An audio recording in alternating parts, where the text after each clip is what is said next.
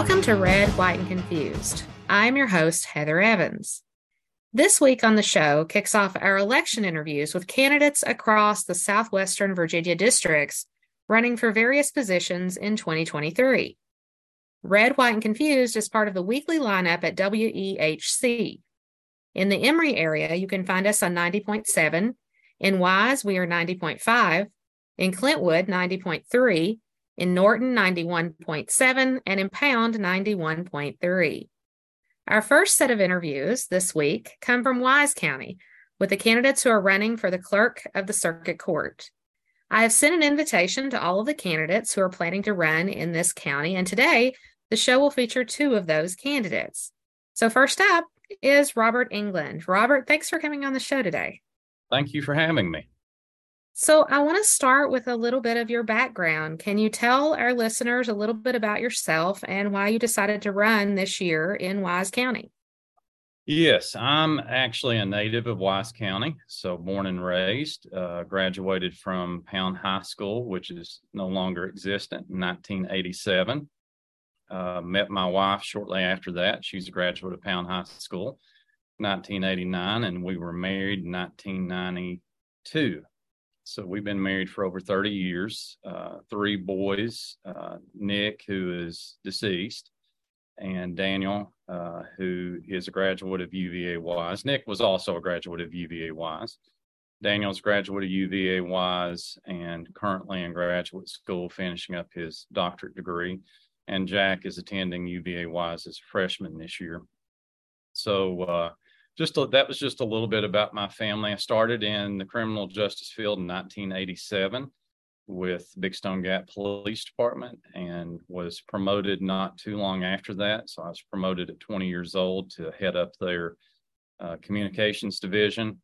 Not long after that, 1991, I was hired at Wise Police Department and kind of finished out my full-time law enforcement career with them. At that point, I made a transition to K-12 education to actually head up a criminal justice program, which is a new idea at the high school level, and helped found many of Virginia's criminal justice programs at the high school level that we have today. While doing K-12 education, I jumped into school administration. So I was a high school principal for a few years and was able to worked my way into that position from a promotion standpoint. Supervised quite a few people. So in that position, I managed over 100 people. We had county budget, we had state budgets that we dealt with, and obviously federal grants. So I supervised a lot of people, kind of cut my teeth on executive level leadership at that point. And that was a great experience. I really enjoyed myself. And that's when I knew that my calling was definitely in higher level leadership. So I enjoyed that, the people and everything that came with that. Not long after that, school system was kind of in a consolidation situation. So I had an opportunity to jump to higher education, went to Mountain Empire as criminal justice professor in 2005. And not long after that, found myself in an administrative role there. So I served as their dean for a couple years and was able to supervise again well over 100 people, managed millions of dollars in federal grants in that position, and obviously had to deal with contracts and paychecks and employee evaluations and all the things that somebody would do in a leadership position, which was also very rewarding.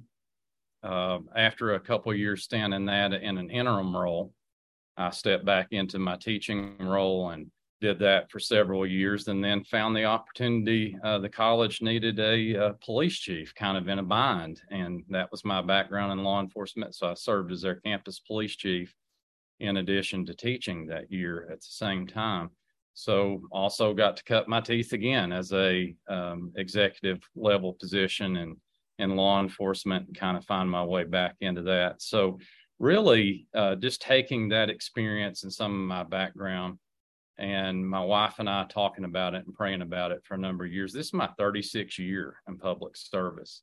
And if you count the 36 years that I have and the 20 5 or 26 years that she has, we have over 60 years of combined public service experience. And so I wanted to take that experience and do something that I felt like would benefit the people of Wise County. I'd had really probably at least a couple hundred people that had approached me and said, Robert, you should consider getting into politics. We need good people in office, and you've got a lot of experience, and you have a lot to offer to folks. And obviously, in that 36 years, I had developed some pretty strong relationships, and both sides of our family, my wife and I's family, have been in the county for well over 150 years. So we had very strong ties and very strong sense of community and what we needed to do from a public service standpoint. So it just kind of lined up. We were empty nesters. Our boys were grown and moved on, and we found ourselves in an empty house trying to figure out, what do you do with the last part of your career? So for me, I wanted to do something that would benefit the folks of Wise County and put my experience to practice and just see what we could do. So, you know, that's really the pure reason behind it. I'm not a politician. So it really surprised me when a lot of people said you should consider getting into politics. But I think it's because of the friendships and relationships that we had with so many people. Yeah. Now, I know that many in Wise County might be listening right now and thinking to themselves, well, what in the world does the clerk of the circuit court office even do? So what can you tell our listeners a little bit about what is that job like? What would be your primary responsibilities? Well, there's over 800 responsibilities that the clerk has. So if you look at what the Code of Virginia says and all the different things that the clerk has to do, I don't think we would have time to cover each one of those functions, but in its basic format, obviously they would be very closely associated in advising public safety, whether that be law enforcement or helping advise judges, helping advise the Commonwealth Attorney. Obviously, they would be dealing with court management, making sure the docket was in place and that all the court proceedings were recorded the way that they needed to be recorded. And then there would also be the land management records that would have to be in place, any probate situation with wills or jury duty would also be there, concealed weapon permits, passports. It's really a lot of management, and I believe that the clerk's position, quite honestly, is an executive level leadership position. So that person would go into the office and they would make sure that the folks that are in place already, that things were kind of playing themselves out the way that they needed to. But anything that would be a court-related service or a land management service, wills, anything that would deal with attorneys, Commonwealth attorney, obviously, that would be the responsibility of the clerk. On top of that, and one of the reasons that I think it's an executive leadership position is because you would be managing people, and there would be a lot of people to deal with day in and day out.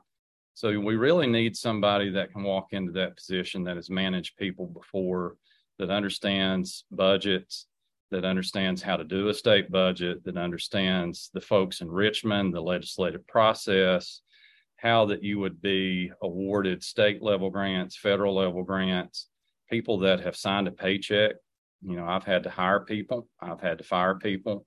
I've had to do things that are tough in a leadership position, and I'm experienced in that. So really this election is about hiring to some degree through an election process, somebody that has that experience that can make sure these 800 functions are handled the way they need to be handled. And, you know, we're kind of in a tipping point in Wise County. You know, I've said for a number of years, we've seen population decline and we've seen industry come in and out of the county. And you need somebody that, even in a clerk's position, that can represent us in Richmond. And I think I'm that person. I think when I walk in the door, I know I've done it before. As I told you before the interview, I'm in DC. So when I walk into meetings, I know people. And when I walk into meetings in Richmond, I'm going to be known. It's not going to be an introductory process. It's going to be, hey, how's it been going? And tell us what we can do. So that's really what I'm after. And I just want to represent the people in the courthouse and make sure they have a strong leader in there. So I did a little Googling on the website for the clerk of the circuit court, and I noticed there are a lot of things that Wise County has the ability to do online right now. Things like e-filing, criminal and civil litigation, real estate records, even applying for the concealed handgun permit. So under your leadership, if you do get the position, do you plan to continue those online services for residents? Yeah, I would. You know, one of the, I hate to call it a platform, but, you know, I think one of the things that we would need to do is make sure, first and foremost, we need to be accountable to people. And, you know, not being a politician, I've heard so many politicians, especially at the local level, say, you know, I'm only accountable to people during the election year. So I'm only accountable every 4 years. In this position, it would be every 8 years. And I've heard that said from either town council folks or just other elected officials. Just let me leave it at that. And I think first and foremost, the clerk has to be accountable every single day. So you have to be accountable and you have to be accessible. So when people walk into the courthouse, the clerk needs to be there. And if the clerk is not there, the clerk needs to be accessible in some other fashion. So one thing I've done during my campaign has been to put my personal cell phone number out. And that's something that I've not hidden. I've told people, if you need me, you call. So I would do the same thing. So from an access standpoint, accessibility of the office, obviously we would need to continue a lot of the things that are taking place right now. I think there's things that we can do differently, and I think there's things that we can maybe do more efficiently. And really, one of the main concerns that I've run into with folks talking about the electronic system that's in place, I had a meet and greet the other night, and I had actually somebody that has a degree in information technology, and they said, Robert, there's a real concern with cybersecurity and identity theft and title theft and, you know, what is in place that would prevent that from happening. And that's obviously something I would need to take a look at to make sure that we had the proper vendors that were providing services through the e-filing and the litigation and some of the other things that you were discussing.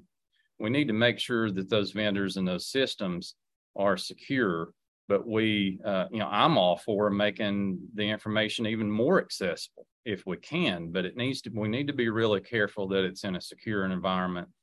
And then another thing that I think we can do that we're not doing in the courthouse is a lot of those systems are not communicating with the other constitutional offices. So there's not a really good segue between the system that's in place, let's say to the sheriff's office or maybe to the commissioner of revenue or even to the treasurer's office. And since the clerk is dealing with land records, obviously there's some things that we would need to connect up with the commissioner's office for assessments to help them. And from criminal record standpoint, we need to be able to help the sheriff's office as much as we can and have access to attorneys. So, you know, that's, and with citizens too, you know, if you walk in with a document and you say, hey, I need this filed, well, a lot of the electronic filing, we need to make sure that if you don't have that in an electronic format, that we're providing that services for the citizens and they don't have to go to take an additional step to go to an attorney and have that done. Well, I have a ton of questions that I want to ask you, but unfortunately we have limited time, but I want to put in one more question. And this is I like to ask all candidates this. This is the elevator speech. So this is your 2-minute elevator speech. Tell our listeners right now, you're selling yourself. Why should they come out and vote? Because I know you're going to have a primary first. Why should they consider you for the primary to win the primary?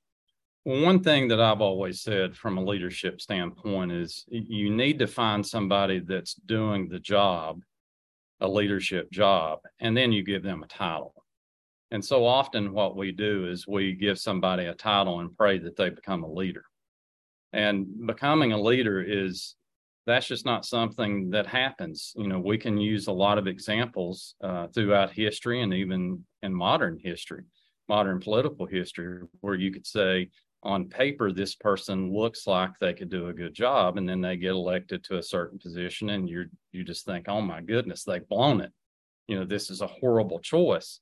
And the thing that I think that citizens can rest easy on with me is when I've hired people, I've always tried to hire people first on integrity, but I really try to hire folks that I look at and say, why have peace of mind with this person? Do I know that they're a good person?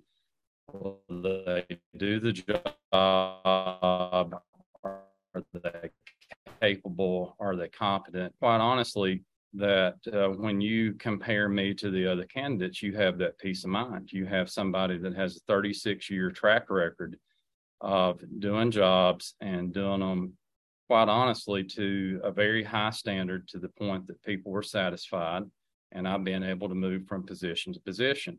And not only in what I would call followership positions, but in leadership positions. You know, it's not easy leading over 100 people, and I've done that in two different settings, and I've done it effectively. I've written grants, gone through audits, signed paychecks, written contracts, done performance evaluations, managed, organized. I mean, I could go down the line for 20 minutes and tell you the things that I've done.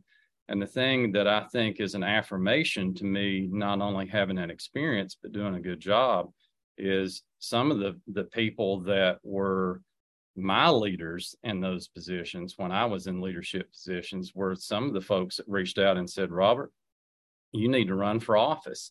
And when you do, I want a sign in my yard. I want to be the very first one. So my current boss right now at the college he got the first sign. And some of my other bosses that I've had, they have signs in their yard, and they said, we're going to endorse you. And I think, to me, that's a real testimony to the job that I've done and the relationships that I've formed, that people have witnessed me work hard and do the things that I need to do. And let me just add this real quickly too. I know you're almost out of time.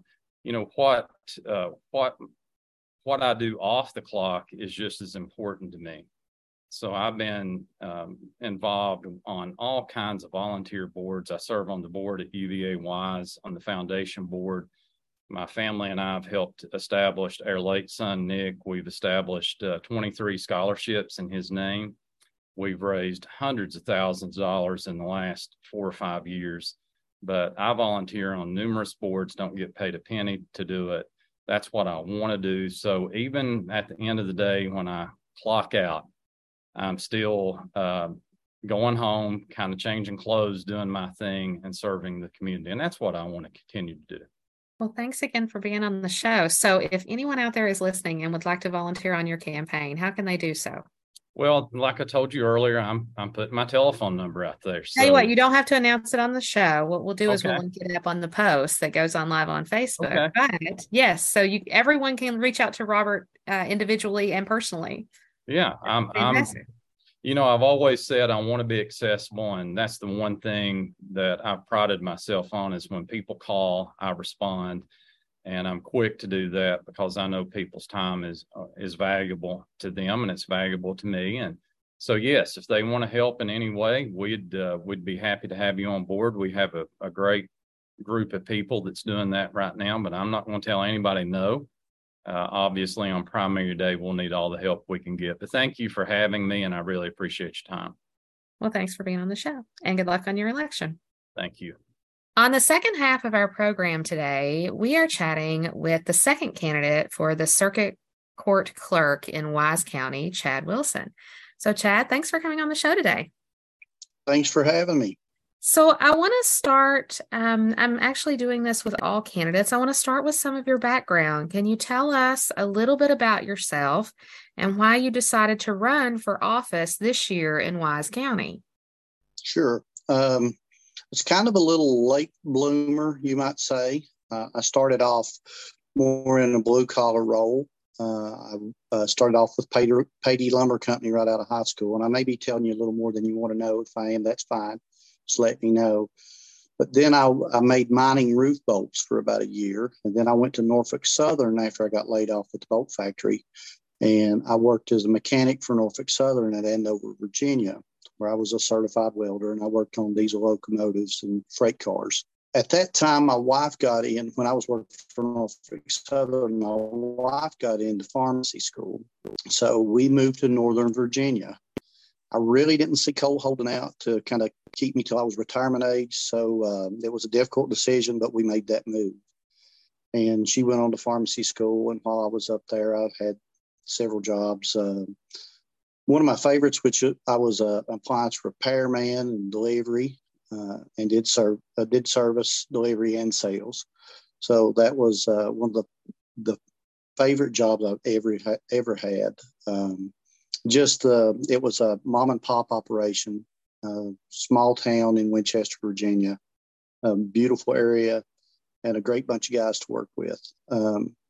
But I moved from there. I knew I was coming back, so I wanted to find something I could kind of transfer back here with. So I went to work for VDOT in Marshall, Virginia. I already had a CDLs from the railroad, so that was kind of an easy transition. I've run equipment most of my life, being grown up on a farm. So I ran equipment. I've done flagging, drove a truck, just whatever you had to do here. And I did that and finished up my undergrad while I was working there at VDOT. And I finished up at UVA Wise.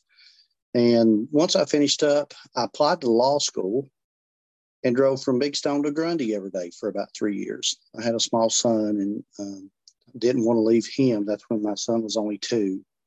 So I did that, finished up law school, passed the bar, and hung my own shingle right there in Norton, Virginia. And I stayed in Norton, I think it was about 18 months. And once I left Norton, I moved across from the courthouse in Wise, a little better location, a little more convenient. When I got there, several years in, I'd noticed some things with the clerk's office that I'd like to change, to make a change. But from there, I went on to prosecute in Scott County.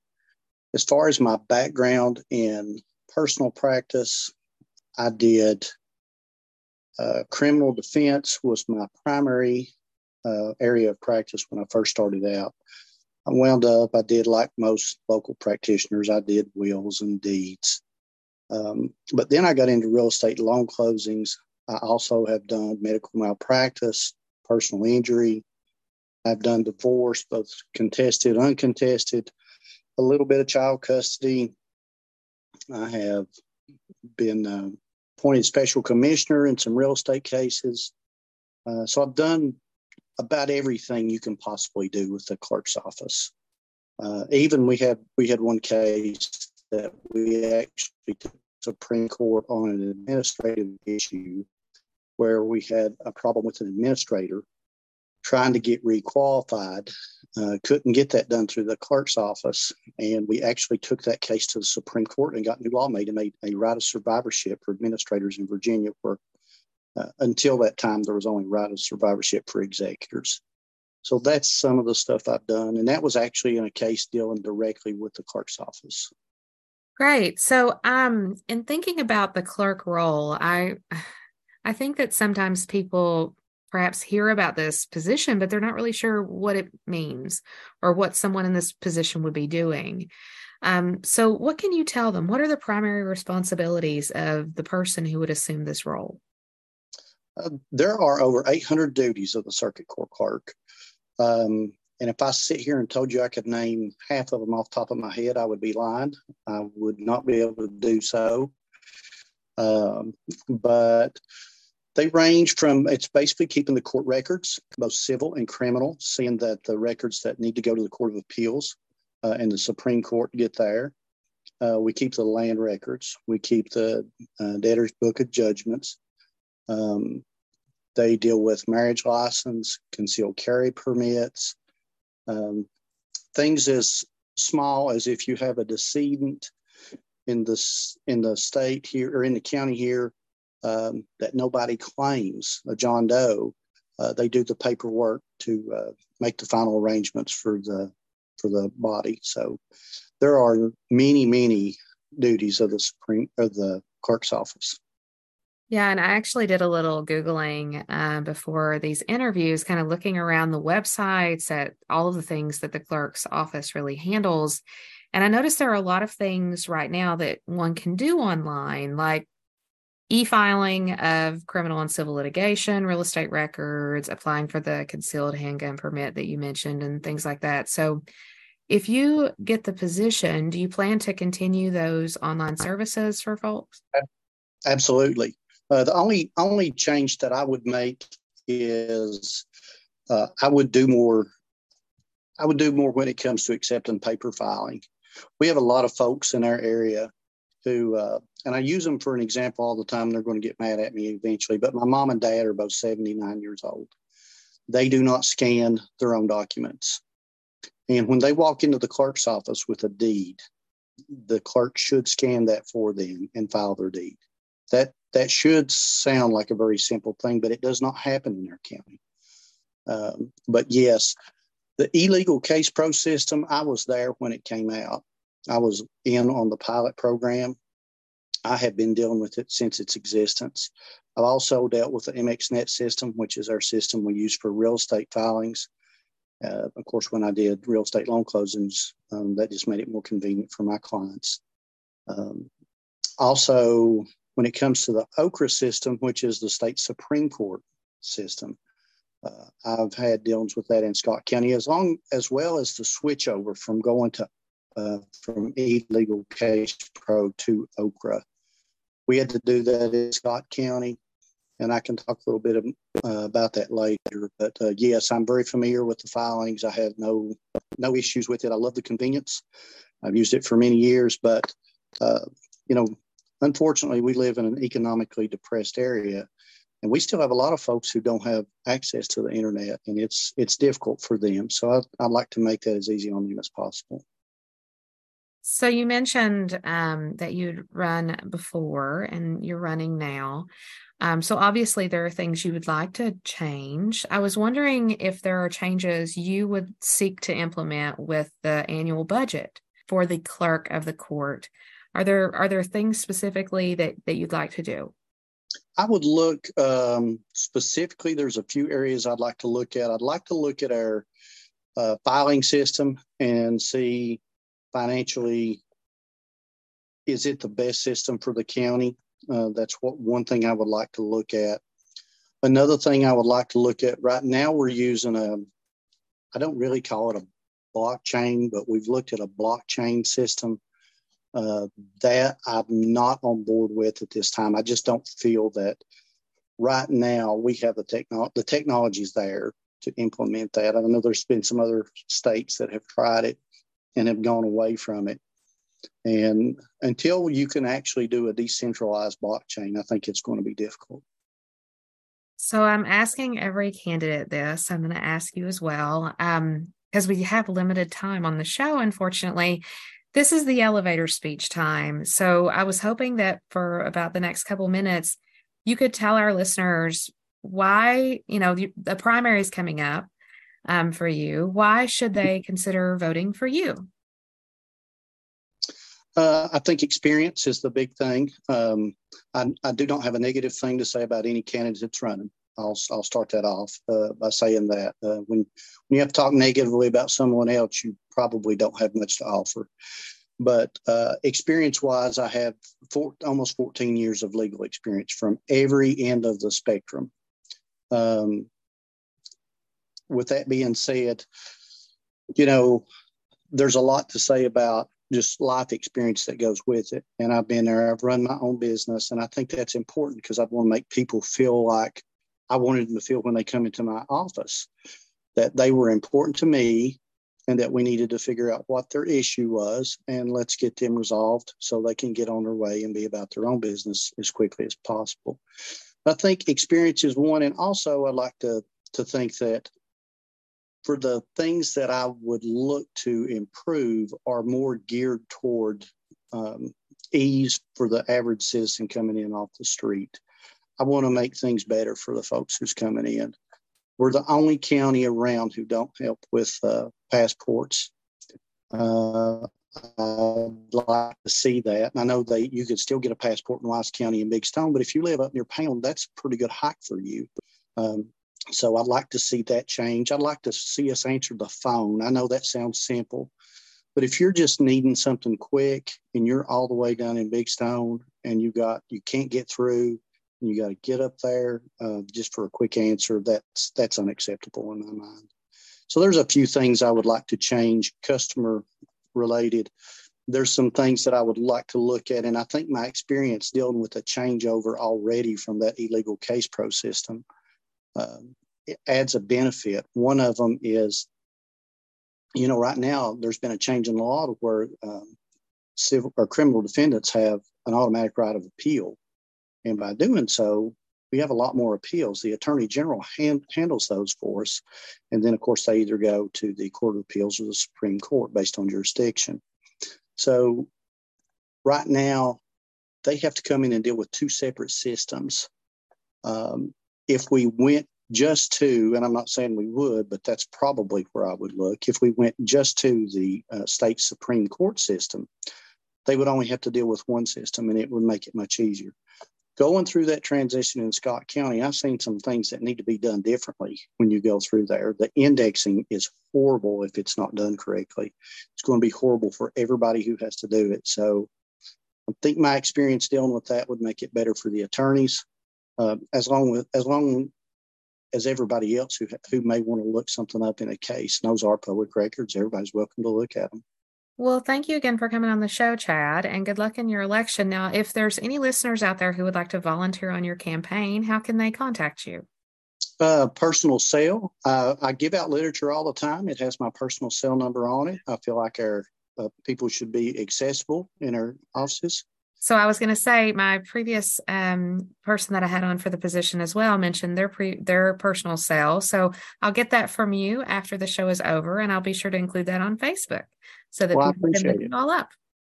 Okay, thank you. Well, thank you for being on the show, and thanks to everyone for listening. If you missed any piece of the broadcast today, you can catch up any other time by podcast, or you can listen locally on Thursdays at 6 and Sundays at 1. It's been great hanging out with all y'all this week. Have a wonderful week.